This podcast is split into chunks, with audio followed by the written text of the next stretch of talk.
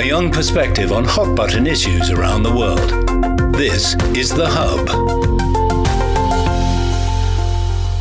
Hello and welcome to The Hub on CGTN. I'm Wang Guan in Beijing. The Biden administration plans to issue an executive order sometime next week that might restrict U.S. investment in China in high tech sectors, according to multiple sources telling U.S. media, including Bloomberg. Artificial intelligence, semiconductors, and quantum computing will be targeted in a bid to curb China's progress in critical technologies, according to these sources. It comes as Australia and the U.S. have just discussed ways to deepen their military alliance in the Indo Pacific at the 33rd Australia US ministerial consultations last month. Meanwhile, China has just lifted anti dumping and countervailing duties on imported Australian barley, a sign of warming relations. So, what to make of all these events? Are we seeing diverging interests between US and Australia? An alliance that has been rock solid dating back all the way to the World War days? And how seriously will these bans and restrictions, if implemented, impact China's high tech sectors? To discuss all this, I'm very pleased to be joined today from Wuhan, China by Wang Peng, Research Fellow of the Institute of State Governance at Huazhong University of Science and Technology. From Darwin, Australia, we have Daryl Guppy, Independent Economic and Political Analyst. And also in Beijing, China, we have Edgar Perez, Global Technology and Finance Keynote Speaker and Author. Welcome, gentlemen, to the Hub on CGTN. Uh, first of all, Edgar, let me turn to you. According to Washington and US media, the goal of this executive order, if implemented and announced, would be to quote unquote prevent US capital and expertise from accelerating the development of technologies that would support China's military modernization and threaten US national security. Do you think this executive order, uh, this is what it is all about? Indeed, when you think about the scope of the order, of course, we talk initially about three basic technologies artificial intelligence, semiconductors, and quantum computing.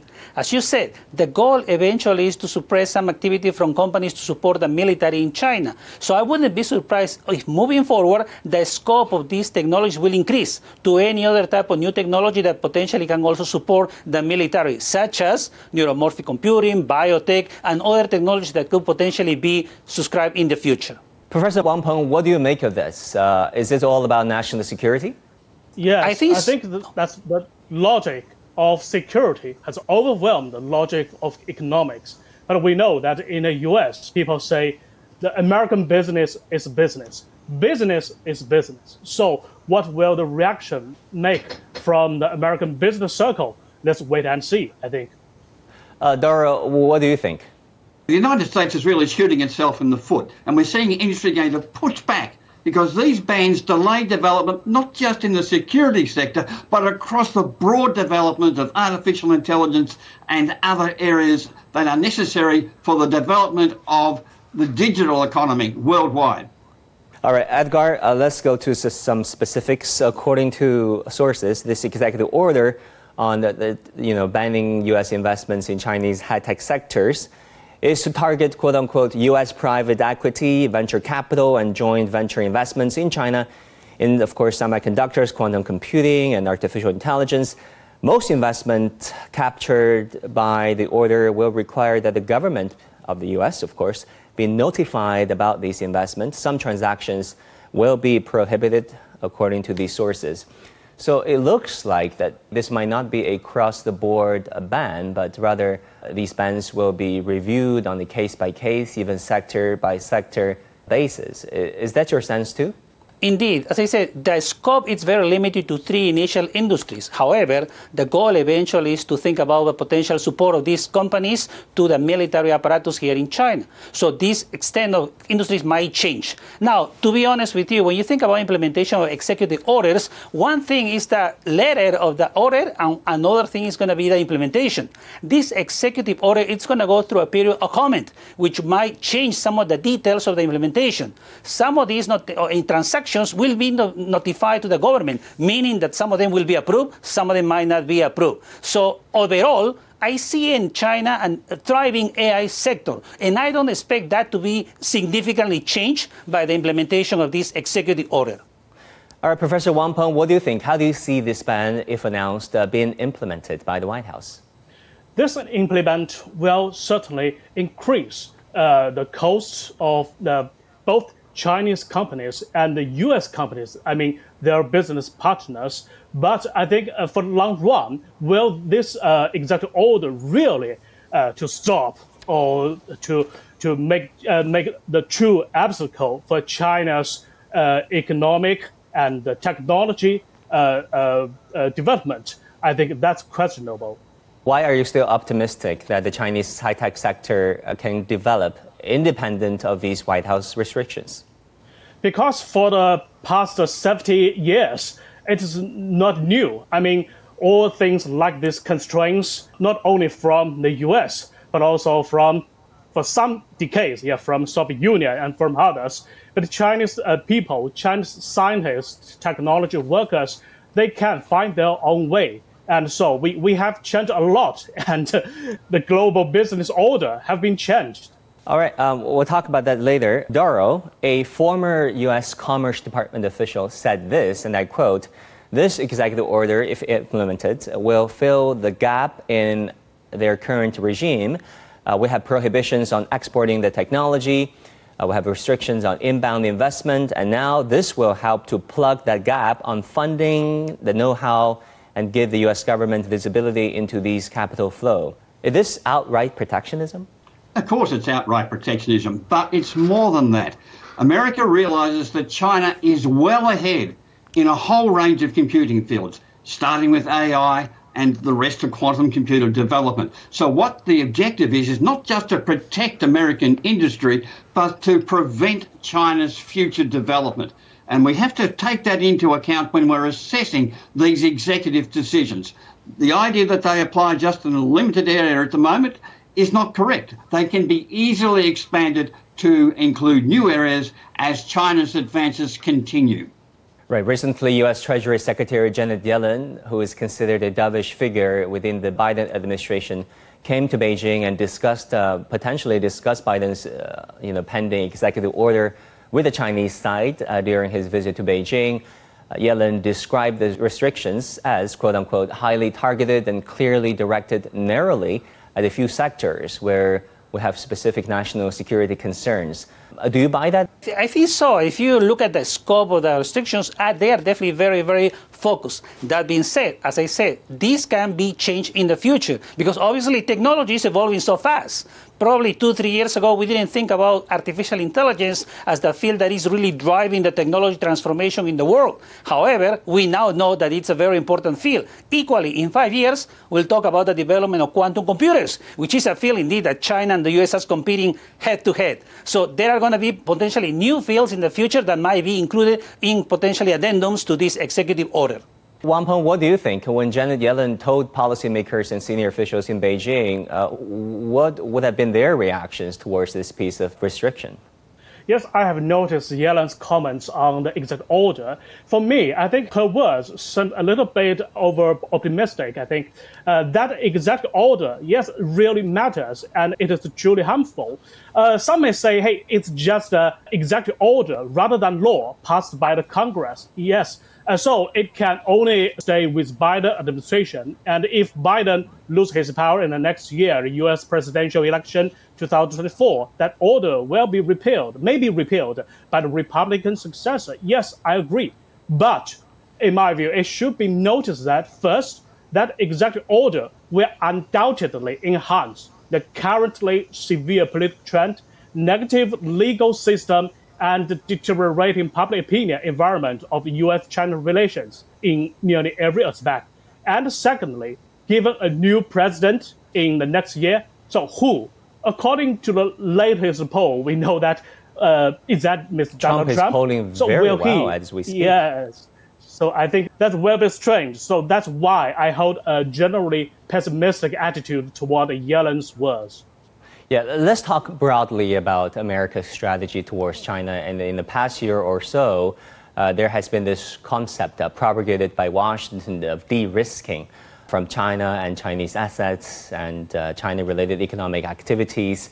What do you think uh, of this de risking strategy, Edgar? Who do you think is driving this strategy? We know that there's such a thing as the deep state in Washington. Biden expressed goodwill when they first uh, seeked you know, the, the, seat of the Oval Office during the campaigns. He said he will improve relations with Beijing, but uh, he couldn't, obviously. Well, when you think about the relationship, the U.S. and China, we need to think that the U.S. at the moment still the world's power, economic and financial and military power in the world. So from that point, the U.S. will want to maintain that.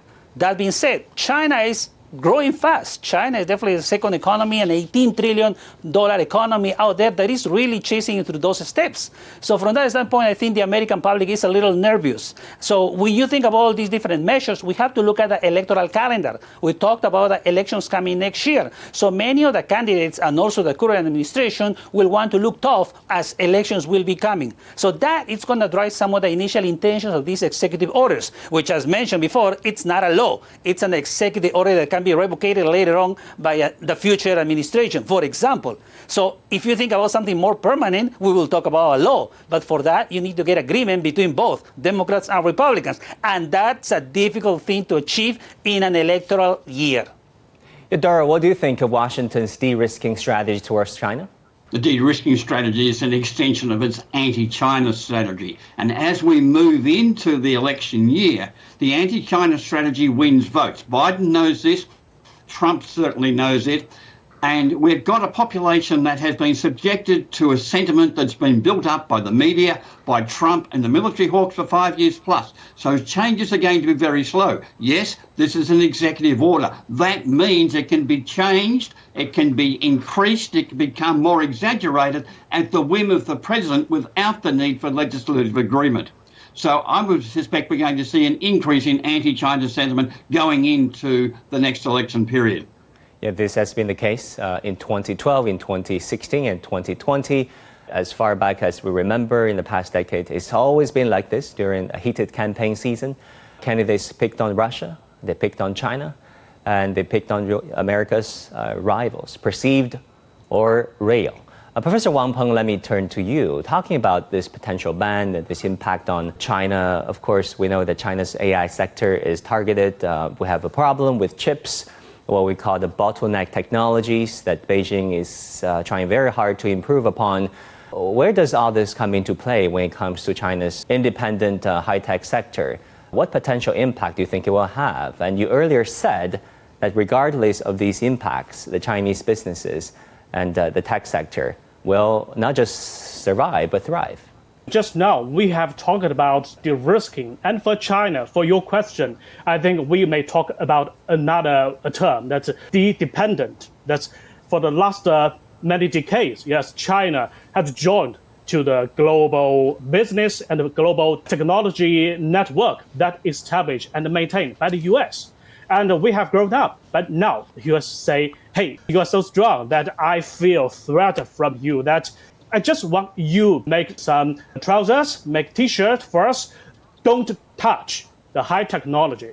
However, China will not forever do that thing. So China's uh, development of the technology and the economy will not be stopped by that. So in this phase of history, we say China have to make its decision to decrease its dependence on the outside technology or supply, or we call it uh, communication or any other words. Uh, anyway, the China must uh, make the true decision that to make big investment and uh, to promote mm-hmm. its own system of the technological development and its industrialization. And this decision is very hard to make because everyone we have our the reason of uh, softness. Yeah, we, we call it 舒服区. Yes, certainly people rely on that. So in this phase, perhaps some forces or some attack from outside may help China, help China's decision makers, help China's uh, the business the factors and uh, the scientists to make this hard, this tough decision and choose another course. Yeah, if uh, the China US trade war starting in 2017, 2018 has taught us anything, that is, China will retaliate. Edgar, what kind of yes. retaliation do you expect from China if the White House announces such technological bans again? Well, there might be some restrictions in the sales of some American companies, as it was the case last year with Micron. However, I think the focus for China should be actually in support the development of these technologies in-house too. Remember, it was the Sputnik launch of the satellite, the Soviet Union satellite in the 50s, that really surpassed, I mean, the, pro, the probabilistic of the development in technology in the US in the 50s, 60s, and 70s.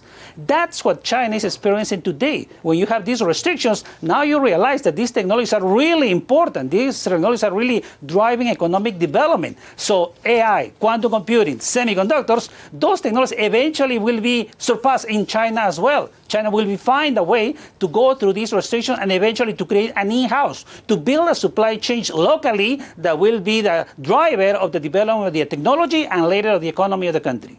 Yeah, Daryl, let me turn to you. In an interview with the New York Times, John Neuffer, president of the Semiconductor Industry Association of America, stated the following. He said China is the world's largest market for semiconductors, and our companies simply need to do business there to continue to grow innovate and stay ahead of global competitors. So my question is, uh, is the U.S. shooting itself in the foot? Of course, obviously you answered that question, yes. Uh, but do you expect a pushback from America's own big tech companies and AI companies and chips companies? Some of them, of course, are funded by the U.S. government. They might be uh, less inclined to criticize Washington, but others, they really depend on the Chinese market they very much depend not just on the Chinese market, but a global market. One of the dangers that we're going, we're facing at the moment is that we have this split in technology so that solutions that apply in China will not be able to apply in the American situation. So we lose half of our markets in that sense. The Americans are certainly concerned with this in terms of their production. That's not necessarily to say the government's concerned. So yes, I do see industry pushback to be able to expand those markets, to be able to provide software systems, AI solutions that are globally acceptable, developed on global standards.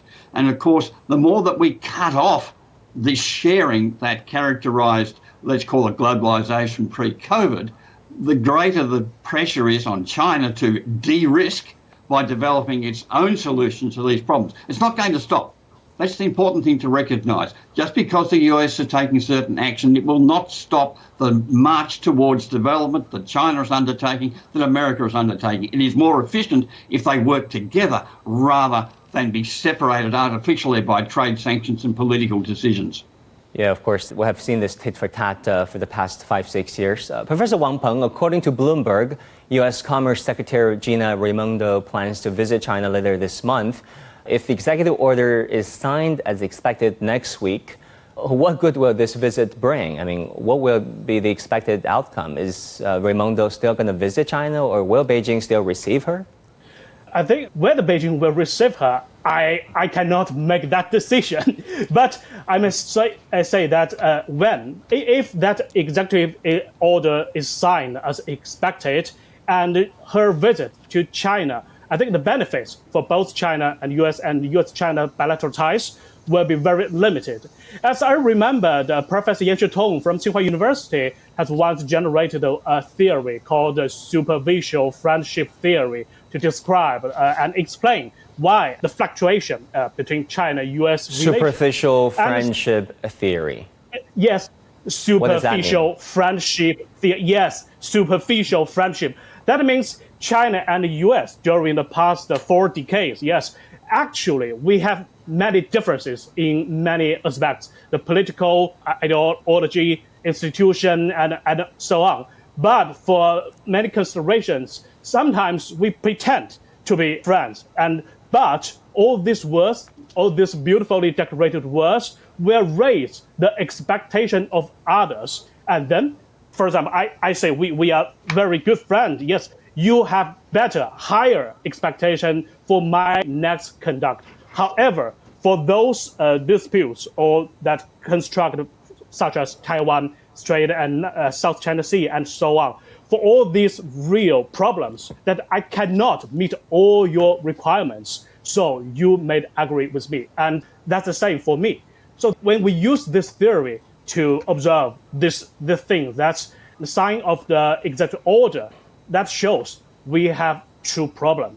However, we, we cannot solve this problem immediately, not only for this one, but for the last several months, we have witnessed many American diplomats, high ranking officials. They come to China, they have talked with their counterpart in China, and uh, some they say talk, talk with the news uh, media express say know, we have very good talk we have sincerely and honestly but the true problem still has not been changed or they, solved. They, they don't give much and interviews. This, they don't give many interviews. We tried yeah. uh, very hard on uh, getting uh, Secretary of State, former Secretary of State John Kerry, but we couldn't, obviously. Um, you know, Daryl, let me turn to you. This is really your forte. China, Australia relations. There are signs of a warming in relations between Beijing and Canberra. Uh, China lifted tariffs on Australian barley imports just last Friday. And here's how the Australian side responded. I want you to listen to that first. This is the right outcome. The right outcome for Australian producers and the right outcome for Chinese consumers. I welcome the uh, development uh, this afternoon uh, that our barley growers and our exporters um, uh, um, will now be able to re enter uh, tariff free the, uh, the Chinese market. Uh, it's another very positive step in the full resumption of normal trade uh, between Australia and China. So, Mr. Guppy, to what extent is the trade disputes between China and Australia winding down, uh, or is this just a flash in the pan? Don't you just love that diplomatic language? it's such a contrast to what we had to put up with for the last four or five years. So it means that we're moving towards an end of this dispute, but it's not going to be the same as it was before the dispute started. The policy on both sides is to dis, is to diversify supply options. So that's going to happen. But this bent towards diplomacy with Minister Wong and Minister Farrell means we're less likely to see a repeat of those aggravating circumstances that led to this frosty environment. However, that being said, this can still be undermined by ill considered action around defence and foreign policy. It's a step in the right direction, but it's not yet a conclusion. Of course, we still have Chinese restrictions on exports of, Amer- uh, of Australian beef, cotton, and seafood.